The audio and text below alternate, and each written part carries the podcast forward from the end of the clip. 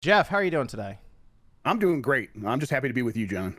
You know, it, it's it's good to have you here. It's, this has actually turned out to be a, a pretty interesting podcast for people. I, I, did a couple of them now. We did one with MVG and then Scott, and people seem to like them. They're asking when the next one is, so I figured, hey, you know what? Let's get Jeff on here because he's yeah, been. I'm, I'm, glad to be here. I'm glad to follow those guys up. That's a, that's a good uh, good guest spot so far. Well, you've been uh, uh, all over Twitter from what I've seen, so I figure I can't, I can't help myself. How's uh, how are things leading up to E3 for you? That's, that's the big hey, thing right now. It's getting busy, right? I feel it's starting to feel like E3 is upon us. It really, man, that first part of the year flew by. It is has gone by so fast, and I guess it's weird because um, normally uh, if, if E3 was really happening, I would be planning like travel, and I'd have to worry about that side of stuff and uh, having that stuff not be part of it makes it's like oh e3 is just going to get here when it gets here and it's going to be sprung upon us. So uh, yeah it's been pretty it's been pretty interesting. Uh, things are starting to get out there. Lots of people getting very excited. So uh, and you know i'm one of them i'm getting very excited to check out e3 me too. I, I, it feels like e3 is is coming back because last year we didn't have e3 so right. we had we had summer game fest and uh I mean, that was that was something, but uh, it's. I mean, it's still going on, I guess. But, yes. uh, I mean, uh, Jeff did yeah, the best he could with what he had, you know, at last minute. So, what, what can you do? You know, he, he at least he, tried to give. He made it something. work. Yeah, he made it work for what he could do. Uh, mostly, it was just getting partners to actually agree to be like, uh, you know, a, a part of that thing. And I think most people weren't ready. Most a lot of companies were probably saying, "Yeah, I guess we might do that," and then uh, you know, they'd have to live up to their side of the bargain because it's not like Geoff Keighley was going to produce something for them. Uh, but this year it seems like things have come better, come together in a way more co- cohesive way, and that's great. Yeah, a lot goes into it. People, I don't think uh, people realize how much has to happen in the background yes. for all these things to come together.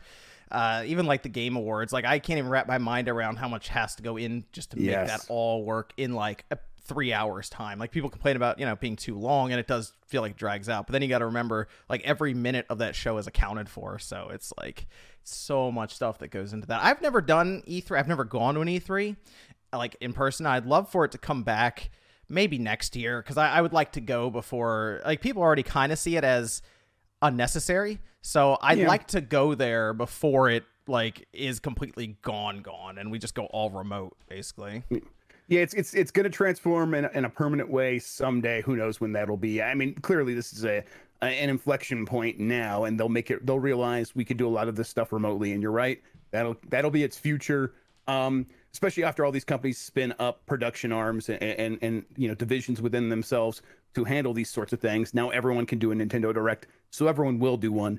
Um, uh, but but uh, you know E3 still has its value. It, it, you know clearly we get excited about it. Like uh, we you know we see the traffic for it whenever we do anything related to E3. People care a lot about it, and you kind of you kind of can't ignore that if you're one of these companies. So uh, uh, and and if there is you know if a lot of these Japanese companies want to keep coming to America and doing business and having their meetings here, that'll be one reason to kind of keep the physical one going for a little bit longer, I think. And yeah, I, I hope they do a couple more because I, I definitely was not getting tired of it yet. Oh, gotcha. Yeah, I think my webcam froze. oh no! In Discord. yeah, that's good. It, that happens. Side, yep. It happens. Yep. It, it, you can't win with the cam link half the time, nope. but that's fine. That's fine. Uh, what do what do what do we have coming up uh, at E3, Jeff? Because you're you're always on Twitter talking about this. The biggest thing that I mean everyone's talking about right now is Starfield. Like yeah. Starfield is everywhere, and you yeah. just did a you just did a whole write up on this and I was looking through it, and it, it makes complete sense to me about Starfield and where Microsoft's positioning it, but it still seems hard for people to wrap their mind around this whole thing. And I, I'm not really sure why that necessarily is. Maybe it's because it's Bethesda and it's ZeniMax, and we've known about we've known them as like multi-platform, you know, developers for so long. But I mean, we're we're pretty. I mean, everyone's pretty confident that Starfield's going to be announced as an Xbox Game Pass PC uh, title. Like it, it, there won't be a PlayStation logo there, most likely. Right. At the end of the trailer, which I mean, at this point, Starfield's leaking all over all over the internet right now. There's screenshots mm-hmm. everywhere for this thing. So all we can assume is that in about three to four weeks we're gonna we're gonna see a trailer for it and maybe find out the release year for it, but definitely the platforms it's coming to. Yeah, they'll come out and they'll they'll they'll talk about it a lot at E3, and uh, I think these leaks are uh, you know, they're related to it coming out to E3 a little bit, but a lot of these leaks, though, especially the screenshots, they're pretty old. They're, and, and some people have had them for a long time, I guess, and now now they're getting handed out and, and spread around. And uh, you know, that's just fuel, fueling the fire. A lot of people very excited for this. Uh, I think Todd Howard even when they did that March uh, roundtable with Microsoft when the deal closed, Todd Howard even said like it's getting a lot of hype for a game that no one's seen. So like Todd Howard even like recognizes it's pretty wild out there for this game that no one has seen anything of really. Even when you could take into to account these like screenshots, we don't really know what this game is. Um, but yeah, it, again, another thing where we put something out, we see the traffic for it, we see how much people care about this thing, and I, that just speaks to a number of factors. Of it is the next game from the company that made Skyrim, and it's also a, a big Xbox game, and people are interested on for that side of things. And then, uh, like you said, like what, what I wrote to, uh, people like still were had, had their hopes up for some reason, and I think mostly it has to do with the fact that Bethesda was working on this game for years, so clearly they were making a PlayStation version right before Microsoft closed the deal. Are they just going to throw out all that work? Is kind of the thinking there. And turns out, yeah, they, are they're going to throw throw out all that work because it's serving a larger strategic sure. strategic purpose for sure. Yeah, I mean, really, if you think about it, they're they're basically saying no to. I mean, how many copies would it really sell on like the PS4 and the PS5, three, four million copies, maybe. Yeah. You know, yeah, in that so range, yeah. They're looking at like, okay, we're going to say no to about two hundred million dollars, but you know, you're right. It right. does serve a larger purpose of, well, this is going to be something we've invested in for the next, you know, 20 years probably with Bethesda for building Game Pass. If, if they're serious about it, it we got to give people reasons to go to Game Pass. And, uh, well, this is it. You know, you got to burn some cash now to make it in the future, basically. And all, all of that reasoning is going to apply to everything going forward. So, Doom probably going to be the same thing. Like the next Doom game, you say, oh, you know, that's got it's a legacy thing. Maybe that comes to PlayStation. All this reasoning is still going to apply. They're probably going to make the same exact decision for all the sequels to all the games that you might have played on PlayStation. Right, well, Wolfenstein or a uh, Dishonored. Mm-hmm. Uh, I mean, Except for maybe... Indiana Jones. In- Indiana Jones, we don't know.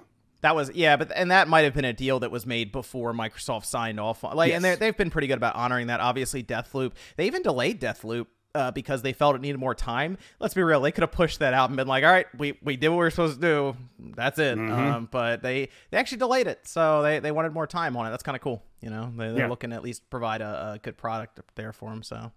Yeah, um, they, they have no interest in burning partners, like getting into lawsuits with anybody. No interest in uh, making PlayStation look bad with some with their own games. Like it's it's it's just a win-win scenario if those games come out and they're good. Everyone likes Bethesda still, and then you know PlayStation users get a good game, and then when those games come to Xbox, they'll be on Game Pass day one, and everyone can be like, oh, now we get a chance to play this game that all these PlayStation fans really like. That's great too. So yeah.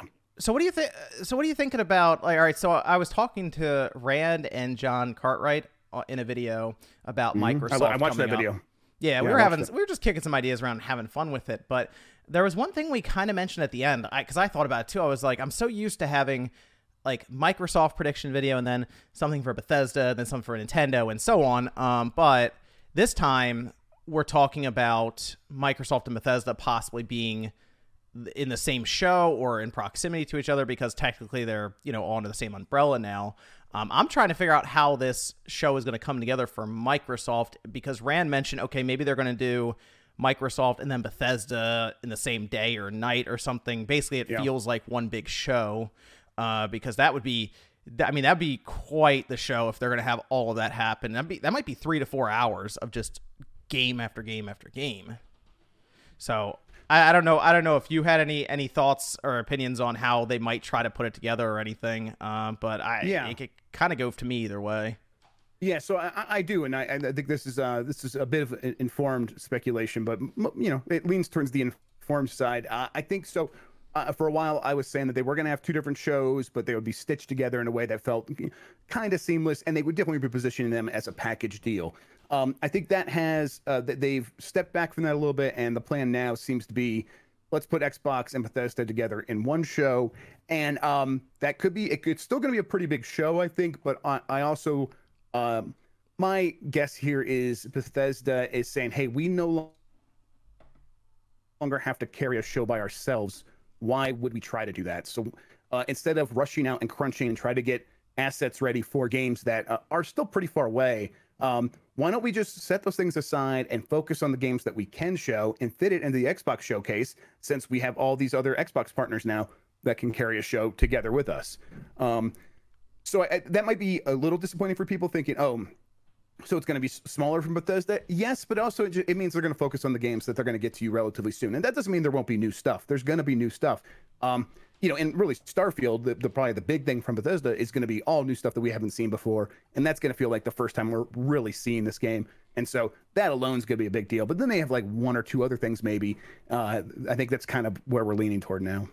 Okay, okay. That, I mean, that's that that's interesting because I wonder if they're just going to literally have like open with Starfield or or you know just open with a Bethesda game and then go right to a Microsoft game, then to a Bethesda game, then back and forth, or is it going to be yeah. like a clean break where they're like, okay, we're going to move over now to Bethesda stage and you know Todd Howard to walk out and do all these different things. Uh, that's it, it, I think it's going to be really interesting this year to see how they handle uh, what what is now you know one company basically uh, attempting mm-hmm. to do this. So I'm I'm excited to see how they're going to make all of this work. Uh, I Sunday. Me too. Uh, we think it is, they're just going to kick everything off and say, okay, we're we're here first. Let's do it like they usually do. You know, they always do. They always like going first. They've never had a problem with that. Even when it, um even when uh like Sony would always go after them and Sony would find some way to undercut them every year.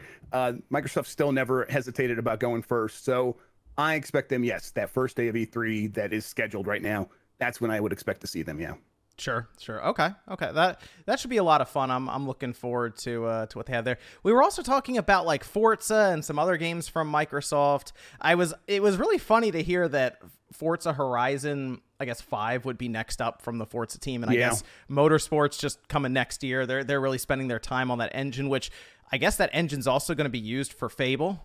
So yeah. That's interesting. We'll find out more how that looks too. um, but I, I mean, I, I, like Horizon a lot, and I, I was pretty happy to hear about that because I like that more than the track racers. It was just strange that it's going to go such a long gap between official like Forza track racers, I, I guess. But yeah, we, it just makes sense for the way that those teams have been working. Uh, they they promised a lot with the next motorsport. They promised a big you know shift up of, uh, uh, to the next generation of technology, and they didn't make any promises like that with Horizon. They haven't really talked about Horizon a lot, but that doesn't mean like Horizon's in that same position. Horizon is in a point where they could still do another sequel, and most people would be like, "Yeah, give me just another one of those." And then after that, go ahead and build on on the motorsport technology after that, and and that makes a lot of sense. That just puts them in a situation where they could still have a big kind of surprise game come out this holiday and stand next to Halo, be very different than Halo, but another good reason to make you feel good about getting Game Pass, and that's going to work out well for them, I think. Uh, oh, you mentioned Halo. Oh, that's going to be the interesting one to see what happens. Uh, what happens with that, that one? Uh, I'm I'm very hopeful because I'm such a big Halo fan that they're yeah. going to show up with something that looks next gen. Uh, that that looks much better than what they showed. And all right, so I floated this idea uh, as well. Do you think that they just go off and do some other big set piece, something that really wows everyone, or do you think they just run through the exact same spot last time and just show off the differences? I, I don't think they're going to do the exact same spot. Although I listened to your show and I thought that was a really good idea. It's a really good idea. I, I, I think that they're going to show multiplayer, and That'd it's going to be like this is Halo multiplayer. Still, this that's what we're making for you. We're making Halo multiplayer. It's going to be some Halo ass multiplayer, and uh, I, I think they'll do that. And then um, I'm I do hope they show some uh, like gameplay from the, the, the single player campaign, but they're going to focus on spots that are are graphically and like lighting intense to show off. Look, we did improve the technology. Doesn't this look good? Doesn't it look like the coalition has been helping us with visuals? Doesn't it look like, uh, and, and you know, at the same time, also maybe showing some story spots to play to the fans that really like the the the, the narrative. Um, that, that's probably what they'll do. And it, I, I do think um, you know, in terms of uh, you spoke earlier, like E3 is a lot of work. These shows are a lot of work. I do think they are still in a spot where doing a lot of work for E3 is going to be kind of a hassle. They'll they'll mm. have they'll obviously have stuff at E3, but I don't think it's going to be um 25 minutes of Halo. I think it's going to be like we'll get some stuff together, stuff that we know we can produce, and we got to get back to work. I'm sorry, we got to get back to work on this game. We're shipping it this year. That's the plan.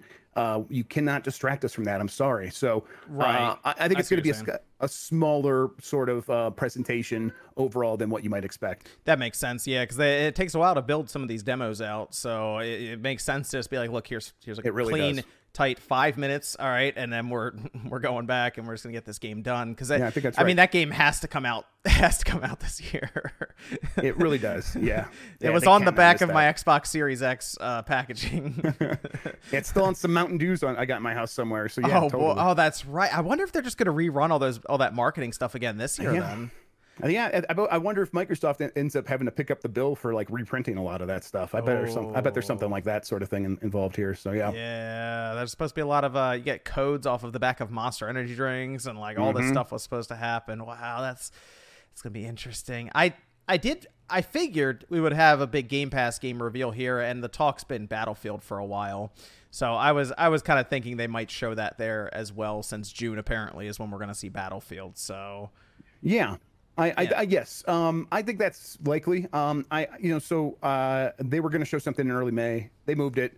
Why why would they move it? And people are like, oh, it's because of the leakers. Uh, in this case, that's that had nothing to do with it. Is because they probably found a partner to show it with in June, and they didn't want there to be a big gap. Is kind of what I would expect. And sure. uh, so, so, who who is there in early like it's it's got to be Xbox, right? Yeah. So yeah, and I I I I don't know for sure. I think uh, we I think we've heard that they had the co-marketing deal for this. Um, so yeah, that makes a lot of sense to me. I, I wonder what that looks like because.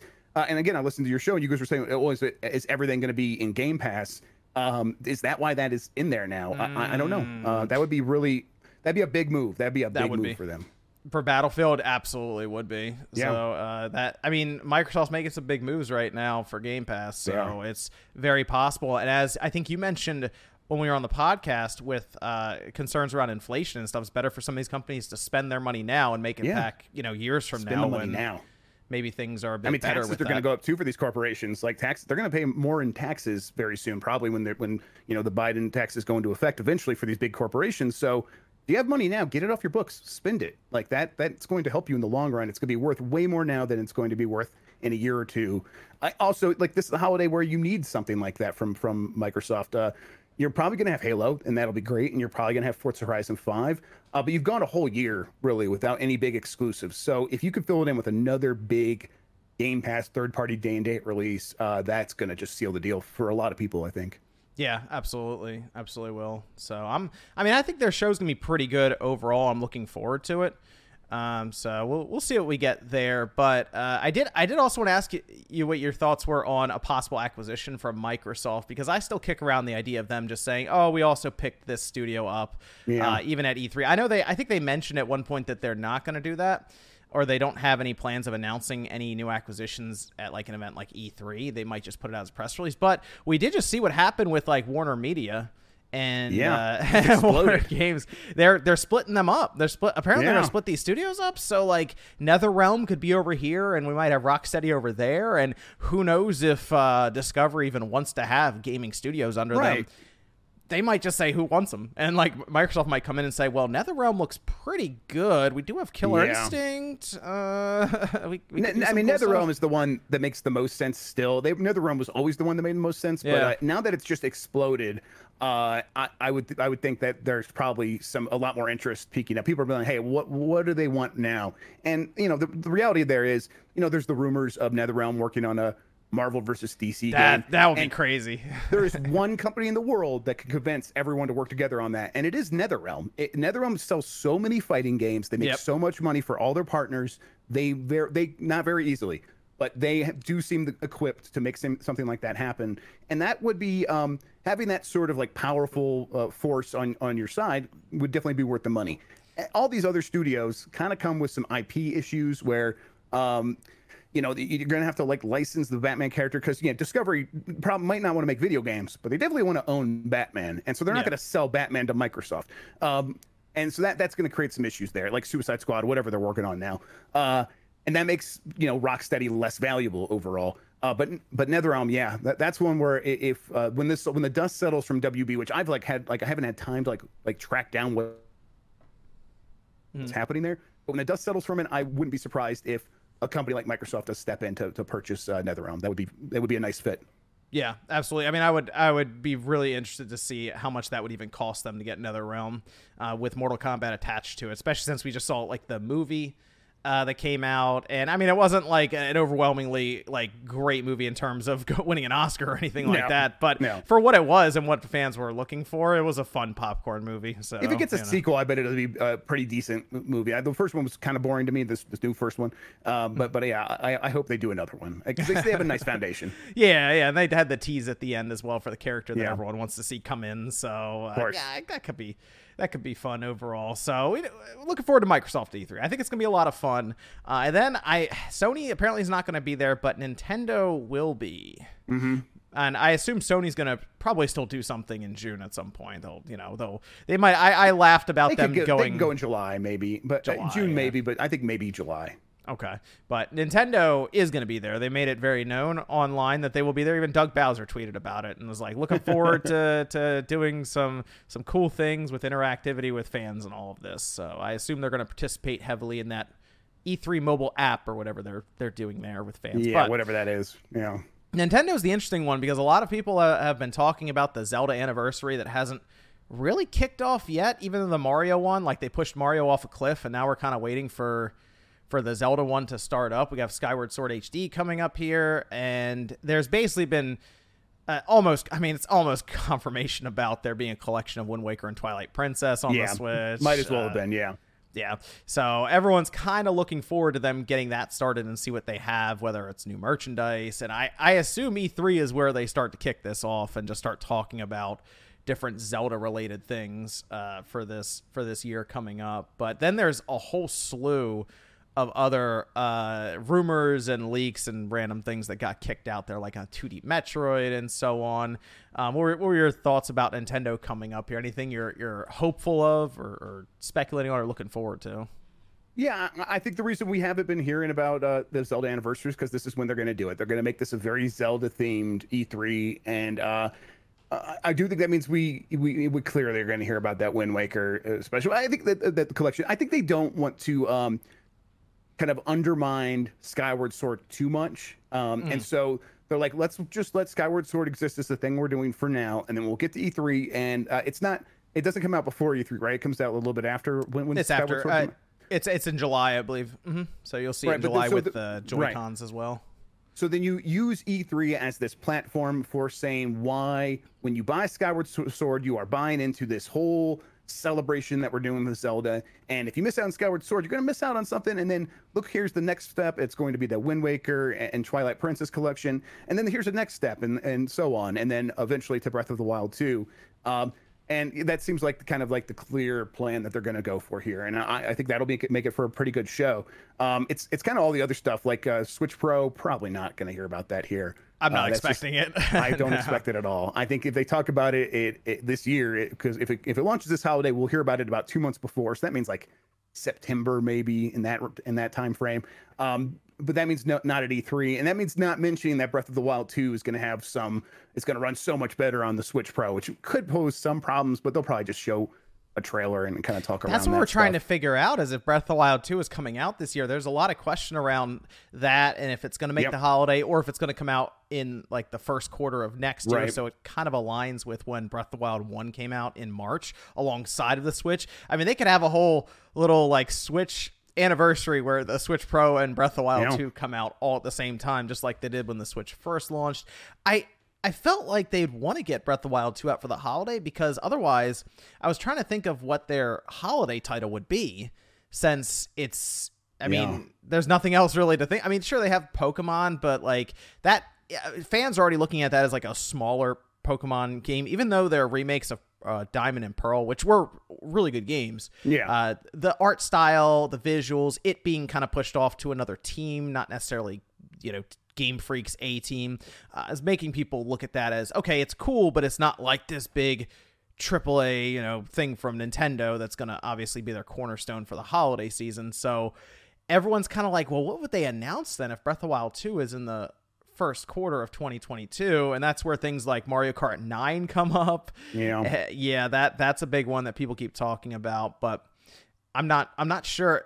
So what's what's your take on the Mario Kart situation? Because Mario Yeah. Kart 8 Deluxe sells more right now than some big games from other companies that just released that same year. Mario Kart 8 Deluxe sold over 10 million copies this last fiscal year, which is more Yes. than like a Ghost of Tsushima or even like a Last of Us or something. It's so weird to think about that. So and like it's not like it's been decreased. Like it's not like it's had a discount. Really, they've been selling that Oh. for sixty dollars through most of that time. Uh, Yeah, that uh, it. So a couple things here. Like I think that is reason why you take that team and you use this as a as an opportunity to make something new and have them work on something different because mm. you don't have to make Mario Kart 9 if you don't want to. But they might have made the decision to start working on Mario Kart 9 a long time ago before they knew they were going to have this long tail of sales. They probably didn't predict they were going to no. sell 10 million in the last year. So, um, so if they've been working towards Mario Kart 9 anyhow alongside this, they're like, wow, okay, I guess we didn't need to do this, but too late. We're already doing it. And if you have that momentum, you're just going to see it through.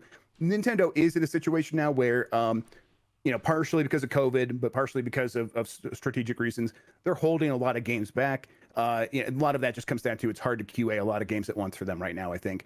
Uh, but uh, the, you know, they so they've complete they complete games, kind of hold on to them until they're ready. That could happen with Mario Kart 9 very easily, where they have it ready and they're going to drop it when when they're ready, but that might not be for some time. Uh, on the other hand, maybe they did kind of like say, well, let's get that team, you know, prototyping something else, and then we'll see, and maybe they're working on something else. But uh, Mario Kart 9 does seem like it will happen. It could be the kind of thing they want to uh, associate with with the Switch Pro, because um, I think what they see it happening is people go and they buy a Switch, and when they buy a Switch, they're buying Mario Kart and then something else. Yep. Uh, and uh, I think they want to replicate that with the Switch Pro. You go buy the Switch Pro, you buy Mario Kart 9 and something else. That I could easily see that happening, but they don't need it. They don't need it. Mario Kart 8 Deluxe would continue selling. I almost feel like they like could look at Mario Kart 9 as a launch title for the next Switch at this rate. Right. I mean, I agree. It would definitely have to be a cross-gen game at least because this one worked so well. Because we're talking yes. about like 35 or yeah, like 35 million copies that have sold on the Switch, but then the people forget that it sold over 8 million on the Wii U. So this thing sold over 40 million copies.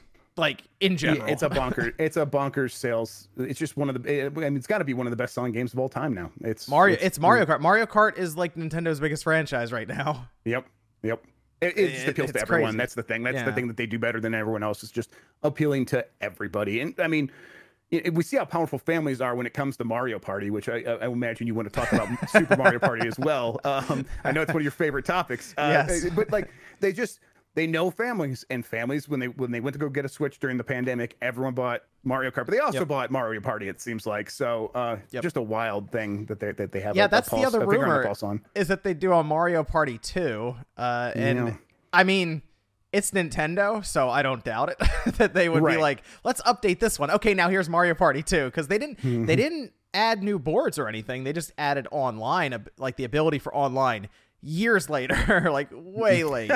uh, and I I kind of look at Mario Party now, especially on the Switch, as like kind of the modern day monopoly like back in the day yes. It, it, you know if you're at home like if this whole thing where everyone had to stay home happened in like the 90s we would just be playing monopoly every day basically. So mm-hmm. instead everyone's just playing people are just playing mario party i'm sure with their their family. You know it's it's it's automated. It, you go through it it counts all the stuff up to coins all this for you and then you play mini games and you can kind of just hang out around the tv and play that with with the family yeah, but characters everyone recognizes and and it's the kind of thing when you're busy because now you're working from home and then you're helping your kids with school and you don't want to put a lot of effort into setting up a board game or like trying to create some other fun night. You just put it on the tv and let it kind of play itself almost until it's your turn to control something and it's just a real low effort thing low stakes thing and it has worked and they've sold 15 million copies or whatever it is. It's yeah, bananas. 15 million copies yeah. so they're probably going to do a second one just because there there were no extra boards added or any of that right. uh, so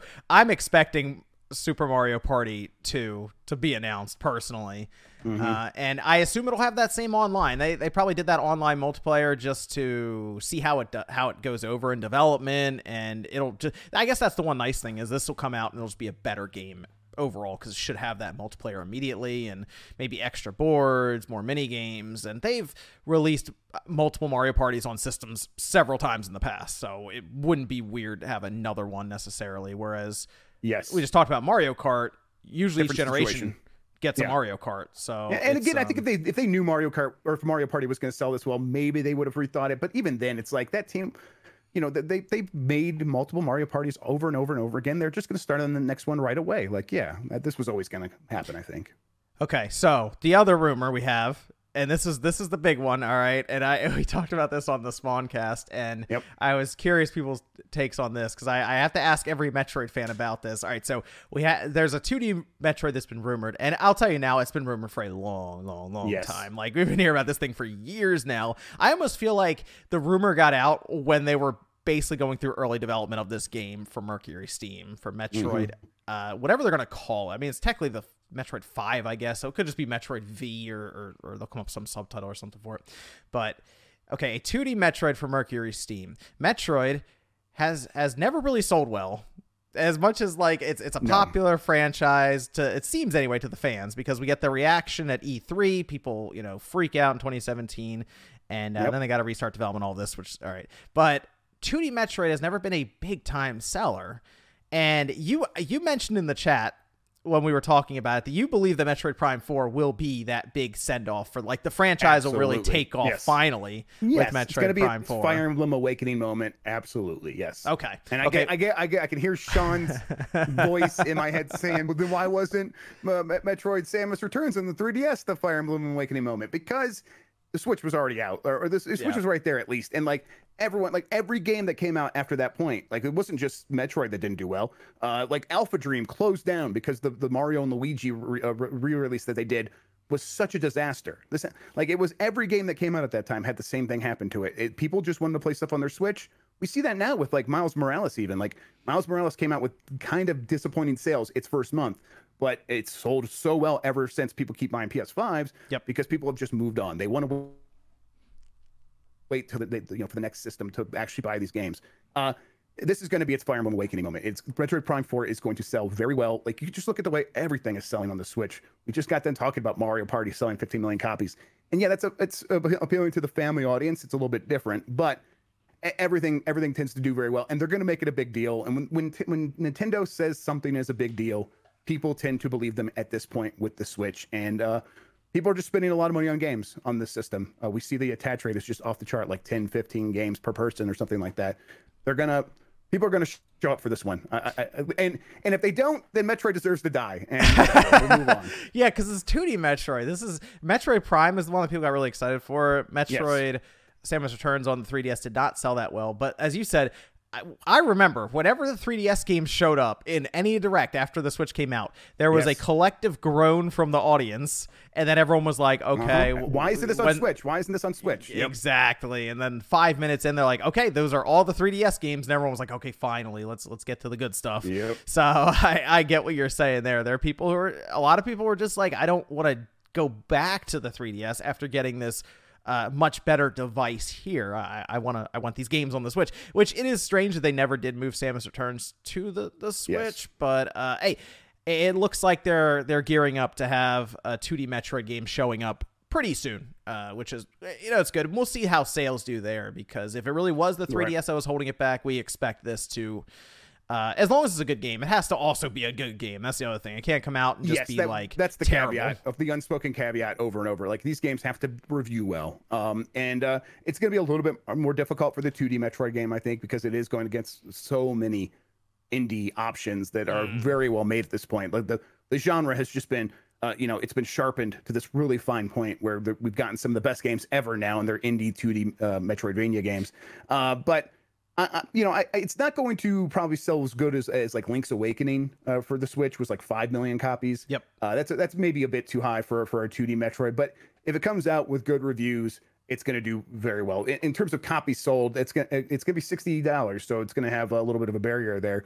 But I could see two million copies, two and a half, three maybe, uh, and that that'll be great for that series. Um, it'll be a good launching point for uh, Metroid Prime. And then if people get into Metroid Prime, maybe they go back and check that game out again. It's not like it's going to go down in price, so Nintendo will still make a lot of money off of it. Yeah, yeah. we need Prime Trilogy too, though. That's what we need. We need all yeah, three that, of the Metroid Prime games on the Switch.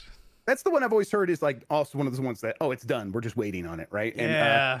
Uh, but yeah, I wonder, and uh, I know that that um, developer, the old retro developer, was saying that oh, um, you kind of we, we don't have the APIs or whatever to like hook into uh, the, mm-hmm. the motion controls for this. But I think that um, when Nintendo built that emulation layer for Super Mario 3D All Stars, I think that all that stuff hooks right in, and they'll be able to put something right on top of the game and make it run just fine.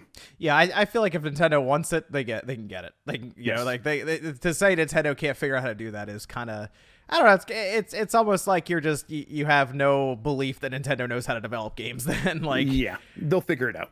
I, I feel like retro if they it, it, maybe it's not even retro doing it I, honestly it could have been passed off to some other developer which does yep. actually beg the question what would have retro what was retro doing this whole time if they were yep. I, there, there's been a lot of talk of uh, retro games getting canceled more than people under realize at times, and like there, there was a rumor at one point that they had a they were working on a singing RPG or something.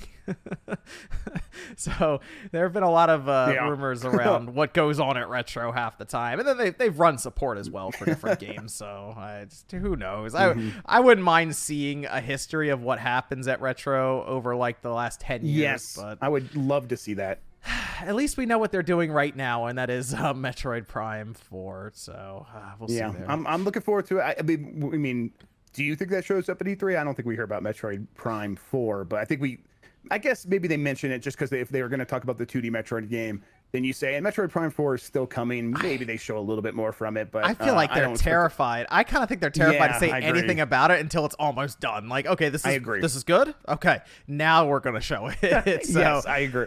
I agree with that absolutely. Yeah. So maybe we just hear about the 2D Metroid and that's it. Yep. Yeah, I mean, I hope we have that Switch Pro rolling by the time Metroid Prime 4 comes out. Because if we do have a, a Switch that's capable of upscaling to 4K, and then Metroid Prime 4 comes out, which is a series that's known to push the hardware pretty well. Yeah.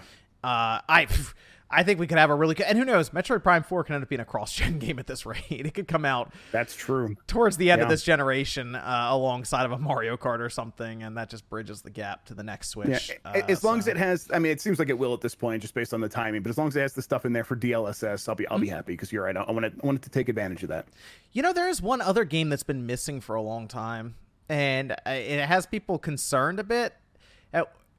What happened to Bayonetta? Project, Project Hammer. Um, no, yeah. I was trying to figure out what happened to Bayonetta three. That game just disappeared. I don't know if you've noticed this, but it's like completely yeah. gone. Uh, and people have been worried that there is something wrong in development for that game. And I can't. It's hard for me to to blame them believing that because like I don't know what yeah. happened to this thing. Uh, it, it just fell off the face of the earth. It just fell off the face of the earth. It's gone. I, I like we haven't heard anything about it except for uh, I I think one of the developers didn't they they say uh uh oh, oh, you, like you might not hear about it for a while. Maybe I'm yeah. mis- misremembering something. Kamiya like Kamiya says it all the time that like right. it's fine, it's fine, it's fine, but it's obviously up to Nintendo to yeah. when they want to show it. Like Platinum's not just going to show up one day on Twitter and say here's Bayonetta three. It's right, it's of course Nintendo. Not, yeah. It's a uh, Nintendo and, published game. It's a first party game, so yeah, yeah, right. They're, they're and, treat it that way and they i mean they showed this at the game awards the first year the switch came out. That's when they announced it and we haven't seen anything since then. Not even concept art key art nothing. Uh, so this is like i hope we see it. I, I hope we see it soon. I, I love bayonetta 2 a, a, whole bunch. I like bayonetta but i really like bayonetta 2 so I, I hope we get it, but it feels like one of those games. Like it's you could say, oh yeah, we should see it now, and it feel, also feels like one of those games where if it doesn't show up, it's like, oh yeah, of course it didn't show up. It's just it's in this weird uh, in between purgatory, and who knows when we're going to see it again. Like if it's not 2021, wow, we'd really be looking at it announced right. in 2017 and then come out in 2022. Right, and then wow. at that point, why wouldn't you uh, say, yeah, clearly there's clearly there are problems, like because why else would it be taking so long? But it is also Nintendo, and they're weird, and these sort of That's things true. seem to happen sometimes. That's true. So we never figured out uh, what the holiday title would be. I'm not sure myself. Looking at this, the picture right now for Nintendo. I, I think they expected it to be Breath of the Wild too, and yeah. I guess if it you know if it gets delayed into into the first quarter of next year, like that for them, that's not the end of the world because that's still their financial year, and and then and so it'll still go towards you know their their annual report. Um, and but you know you still would expect them to want to have a huge holiday game and so if they have nothing that would be weird. Uh, i yeah. guess what was last year? What did they have last year? What was their big holiday game last year? The big holiday game last year was that's a good question. I have to double check. I know. I yeah um, look again to make sure. Um, but i know i know this year they have right now no more heroes 3 that's coming out uh, right. kind of in the fall time uh, and then they have Pokemon, that I assume is going to be October or November. And then starting up next year, they have the other Pokemon game, uh, Arceus, and then they have Splatoon 3 coming out next year. Yeah. So like I'd have to double check what their big holiday title was uh, last year. I think it's uh, Hyrule Warriors: Age of Calamity. Do you think that counts? Is that was that the big one? Yeah, I would count that. It's a Zelda game that actually yeah. sold pretty well. I mean, it's the best-selling right, Warriors game yes. now. So that's one of the other reasons I figured they'd want to have something big this year is because they didn't have like a Breath of the Wild two, you know, last year. Um, right. But they still, yeah. the Switch still sold well. So what can you do? You know. Yeah, and it's it's gonna keep selling well, and uh, yeah, I, I, I don't know, I, like if if the Switch Pro launches this year, then I do think Breath of the Wild 2 launches here. I'm just very skeptical that I, either of those things are going to happen at this point. I get that there's momentum in that direction for the Switch Pro, where when you start those supply lines, it's it is with a specific date in mind, and it's very hard to change those things. You want and you tell partners, and you want everything to line up perfectly. And so, if you could make it happen, you're going to make it happen. Um, but it just seems like there's enough going against it that it could easily slip into early next year. And then that would just, like you said, line up with the Switch's anniversary. And there's some, you know, kismet to that. So maybe they'll maybe they'll go that direction. You think you think the Switch is gonna is gonna catch the DS? I do, yes. Do you really? Okay, I was trying to. I, I ask people this all the time. Like, do you think it's going to catch the DS? Because there's a chance it catches the Wii at the end of this year. Yeah, yes, it's going to catch the Wii by the end of this year, and then I think with the Switch Pro, they'll see another big bump uh, for for quite some time. You know that you know that that, that number is units sold, and um and when you think about, about units sold, you'd like you know DS was significantly less expensive than the Switch is going to be, especially when you consider average sales price with a Switch Pro that could be more expensive. Uh, but I, I, do think that there will be enough energy. It just goes to, like Nintendo hasn't taken advantage of this of this uh, system of sales that it uses in the past of refreshing the system in a number of different ways uh, to like every, like every year we got a new 3ds and every year we got a new ds basically. And then the people who were really hardcore would go out and buy that and then they would give away or sell their old system and there would be more there would be more people buying games. And nintendo's done that with the switch lite a little bit and with the revised battery model a little bit but it hasn't really gone whole hog with this with this system. And uh, once they do that they should sort of see a big jump where you and me, we all go out and we buy this new system for sure, and then our old systems either get handed off to someone else, resell them, and uh, and then the, they might do a similar thing one more time with like a, a, revised like Switch Lite or something like that down the line, and it's gonna it's gonna push them towards that that you know what is DS like 155 million? Yeah, about that 154. Yeah, yeah, basically. Yeah. Yeah, I think that's right. I think that's within the realm of possibility for sure. I think the Switch is at least going to be Nintendo's first one billion unit software inter- software seller because they've yes, never actually had that before, and it looks like the Switch is just on track for that to happen. Um, so it's that's I think that's the most and, important part of it anyway. Yes, and without without like Call of Duty and without uh, the big sports games and stuff like that that Sony really relies on to get that billion num- billion you know software number every generation. Yep. A lot of that comes from these massive third party games that Nintendo just still doesn't have. So uh, that is a, an impressive feat to kind of do on your own with some third party support, but not a ton, and then a lot of indie games, really. Yeah, yeah, and ton of obviously the first party. Like we just talked about Mario Kart and then Animal Crossing. Those two yeah. combined are almost seventy million just on the Switch. So it's yeah, that's quite a bit. So let's let's uh, we'll, a lot we'll, of games. We'll round out today with because uh, we're basically I guess we're just doing the big three here. Let's let's go let's to let's go to Sony. All right, because mm-hmm. Sony's not gonna be not going to be at E3. uh, but right. they're, I mean, we expect them to have something over the summer uh, at some point. I would say, I mean, midsummer, July, like you said, is late June, early July. That seems to be the thing that I, I've heard a little bit, but I, that's what I expect, I think. Yeah, that's what I'm thinking too. Like, they want to get past Ratchet and Clank coming out because they don't yes. need they don't really need to say much else. I think most people are sold on it because uh, mm-hmm. I, I, I, said this and I'll say it again. I feel like Insomniac is Sony's best studio right now. And I I agree with that. I agree with like 100%. I think that they are just, uh, they don't just make uh, a lot of games, which people may not realize. They make a lot of games. They made a lot of VR games. They just make a lot of video games. And it turns out they also make a lot of great games and just one after the other. Um, you know, they, they, to go from Miles Morales to Ratchet and Clank so quickly, it is going to be uh, hard to deny that they are clearly the best. And they have this variety of skill sets too, where they can put out something like Miles Morales and has like the best swinging Spider-Man physics of any game yes. ever. And now we're gonna get the best looking video game ever made in Ratchet and Clank. And it, it's just it's super impressive. And so, they did the update uh, that, that for Ratchet deal. and Clank going to 60 frames per second just because right. after they gave it away. right, so, and, uh, that was a good deal for Sony when they paid like what, like, like not even 300 million dollars for that. Yeah, studio. it was like 200 like 50 million dollars. Yeah, it's like that's what Microsoft I feel I think bought Rare for back in the day from yeah, Nintendo. right. Yep. And they I mean, worked out a bit phenomenal. differently. Yeah. Yeah, and yeah, uh, I, I, mean, I, I continue being endlessly impressed by Insomniac. Yeah, they, they seem very organized overall. Like they keep getting these yes. games out there. We all figure they're also working the on Spider-Man. Run on time. We all figure they're working on Spider-Man 2 right now. Uh, like mm-hmm. there's there there's been talks getting kicked around, heavy rumors of other things like a possible Infamous project, and mm-hmm. uh, there's a lot of stuff out there right now for Insomniac, and they're just cruising along. Um, in and even compared to some of Sony's other stuff, uh, it's it's impressive to see. Um, but I, I assume Sony's going to line up their holiday with. I mean, I, I would guess it'd be Horizon. Horizon, I, I yeah. would assume at this point would be their big holiday title. Uh, I've heard some people say that it might not make it this year, but I feel like it will. Like, I, I think this is the game they're going to push like hard to get out um, for the I, for the. I think it'll make it. I think it makes it this year. I I, I get what the skepticism about all these big games and whether or not they're actually able to make out make it out this year, but I think that's the one that they really focus on and really try to get out this year. And there's still time to sort of bring all, bring all that stuff together. Uh, you know, I'm sure the game's fundamentals are all there. It, it, it was uh, they didn't need to do much. They kind of needed to just make more Horizon, and most people are going to be very happy with that. And it's going to be bigger and all that stuff. Um, and really, if they have that, uh, and they have Ratchet in the summer, they don't need too much else. I, you know, I think there's, I think at E3 we probably see Final Fantasy 16 from them. Yes. You know, they're they're E3.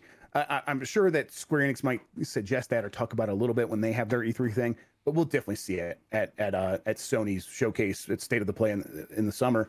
Um, and then you kind of, if you have that and you say, you know, that's coming in the next 12 months or whatever, and you know, Final Fantasy VII Remake 2, if they have any time to talk about that, uh, and say that's a little bit beyond that, um, that's a pretty good lineup right there. We're not even yep. talking about God of War Ragnarok yet, so they're, they're fine. They're in a really oh, strong situation software wise. I do wonder because all right, if they were going to do a state of play and it was like thirty to forty minutes, we'll, we'll, say that you would expect them to talk about some of those other games they've already shown, like God of War Ragnarok. And there's been talks about Ragnarok being a PS4 title as well. Yeah, and I kind of think it might be, mm-hmm. mostly because it, it kind of feels like both Microsoft and Sony are sort of stuck in this mentality of cross gen because they just cannot make enough systems right now. Yeah. Uh, so they're kind of like, well, we got to hold up a bit in the PS4 or the Xbox One generation because like we don't have enough people on the next gen yet, and we can't get them there anyway because we just can't make enough. So it's almost like, well, we can't not have God of War be available to the hundred some odd million PS4 users right now. And you know, on Microsoft's side, Halo Infinite pretty much also has to be for Xbox One currently. Uh, so it's it's an yeah. interesting situation for them to be in right now. No, by no fault of their own, they're just like we can't make any systems. Yeah, I mean, really, I think it, the motivations might be even a little bit different between Microsoft and Sony. Like mm-hmm. Microsoft can't uh, not release on Xbox One because of Game Pass. And if you're paying for Game Pass, you expect to get these games. And if a game sure. isn't on Game Pass, just because you have a ga- uh, Xbox One, it's a reason to cancel. And Microsoft does not want to te- give you any reason to cancel. So that's their big motivating thing right there. I think with uh, with Sony, I think they are seeing that like Miles Morales continues to sell really well because it's on PS5 five, and that's the version that's selling very well. Um, and you know, it, it, it did sell okay at launch, but it wasn't like uh, Spider-Man, Marvel Spider-Man, which did way way better. Um, and I, I think that if they decide to just release it on PS5, God of War Ragnarok Ragnarok would do fine and continue to sell for a long time. But I do think that they probably have already made the decision to try to do a PS4 version. And if they're going to do it, they're going to see it through and it will help sales there out of the gate. Mm-hmm. And the thing with, with Sony games, they are so expensive. They are they cost so much money. Yeah. They really do need to get every possible dollar out of these um, to really make them make sense, which is why we're going to start seeing a lot of these games on PC. We, we, everyone already knows about that, but we'll see more of them on PC. That was, uh, yep, yeah, yep, yeah. yep. That's a good point. I and you know what's interesting is we saw that Steam page launch for Sony now. Yep. Uh, a lot of hidden listings apparently are being pointed out, and it does make you wonder if if they're getting set up for another announcement going to PC soon. And I I was I've just go around asking people now, what do you think the next Sony PlayStation game is going to be making the jump to PC? Uh, I mean, the one that does stick out in my mind is is God of War, right? Yeah. It's been long enough, and uh, and they do have Ragnarok coming. It lines up with all the things that we've seen with everything else. Uh, where like you know they, uh, you know, I would love to see Spider Man on PC. That's the one I would Ooh, definitely play on PC cool. the most. That would be fantastic. Uh, and I would imagine that Marvel and Disney would be very happy with that. Uh, but um, you know, I do think it's probably God of War because they want to get the, the, audience excited for Ragnarok, and re-releasing on PC does help with that, and that's why they did it with um, Horizon.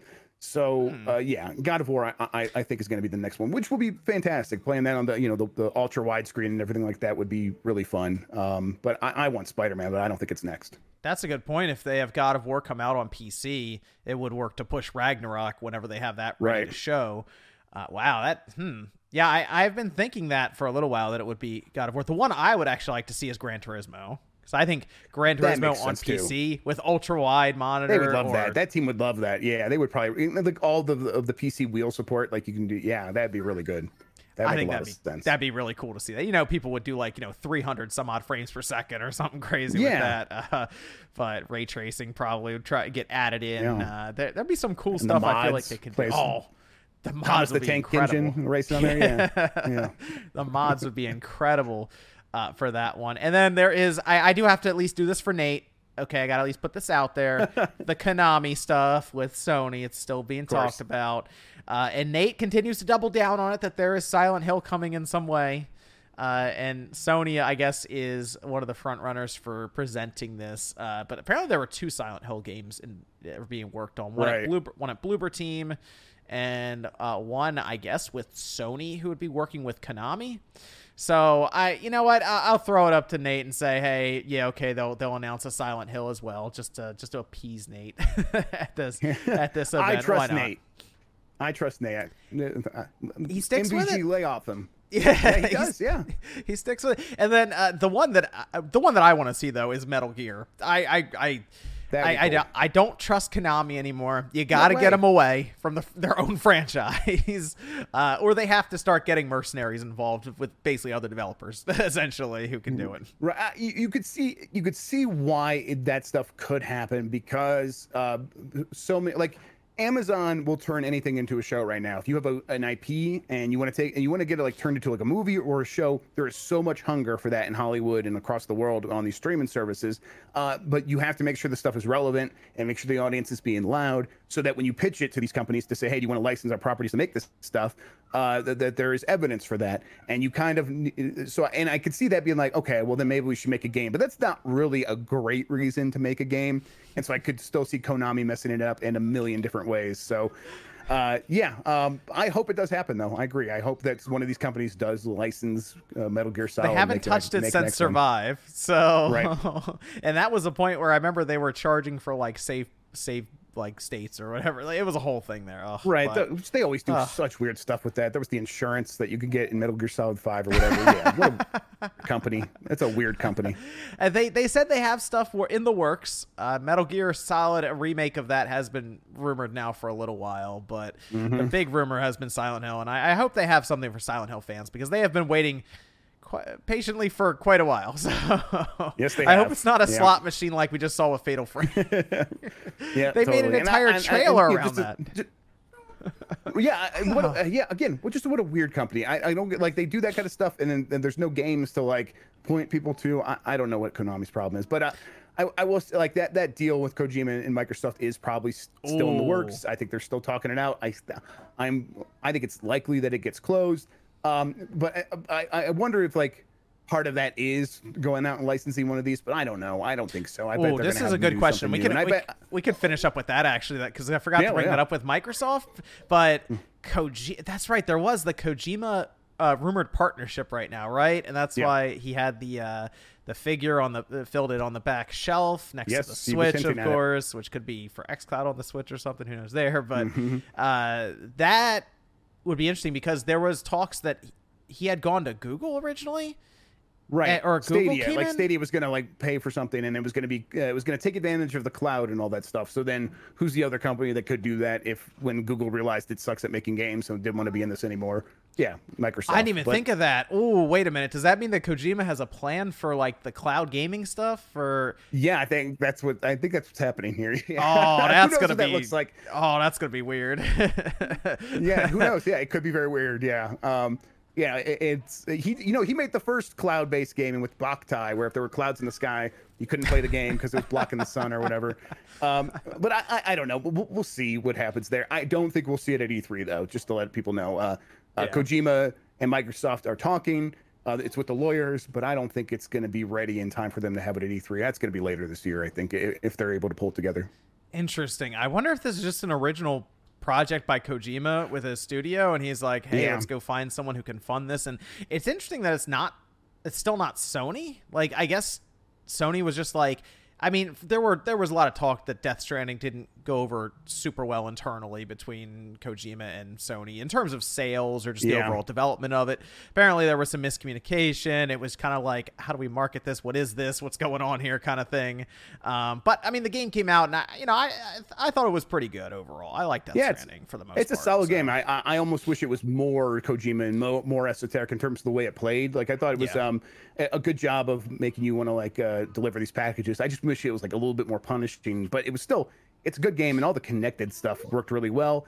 And if he wants to like build on that with his next game, like and involve the cloud a little bit more, that could work really well. Uh, and I do think when it comes to Sony and, and Kojima, I do think it is just um they don't they don't want the weird games anymore. They want games that are Western and they and appeal globally, and that is where they're going to invest. And uh, and you know, and the game didn't sell no- well enough to say, well, screw you. Look at my how well my my game sells. So he kind of had to go look elsewhere, and, and Sony was going to pick up the tab That's a again. good point, Yeah, it's, it's a different it's a different Sony too. Like Andrew House is the one that Yes. made that deal, and House is gone. So Yep. yeah.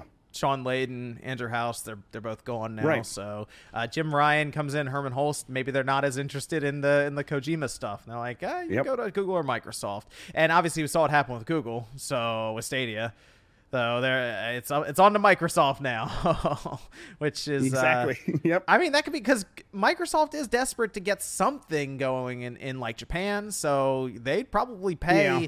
Some money to, to make sure it, it gets done and gets out there. And if it takes advantage of the cloud, they can advertise, hey, this is built on Azure and xCloud too. You know, it's using our servers, power the cloud. So and I think I think you know getting success in Japan is one thing, and it is still worth pursuing because the the, the numbers I'm hearing coming out of Japan for in terms of engagement during the pandemic were just off the charts. There was so much game playing happening in Japan, and, and on consoles, and a lot of, of course, a lot of it was on mobile phones. But uh, Microsoft sees a chance there with with XCloud and appealing to that audience, maybe. But a lot of it is also to do with um, Japanese games do very well in Game Pass. Dragon Quest does very well in, in Game Pass, like what better than anyone expected.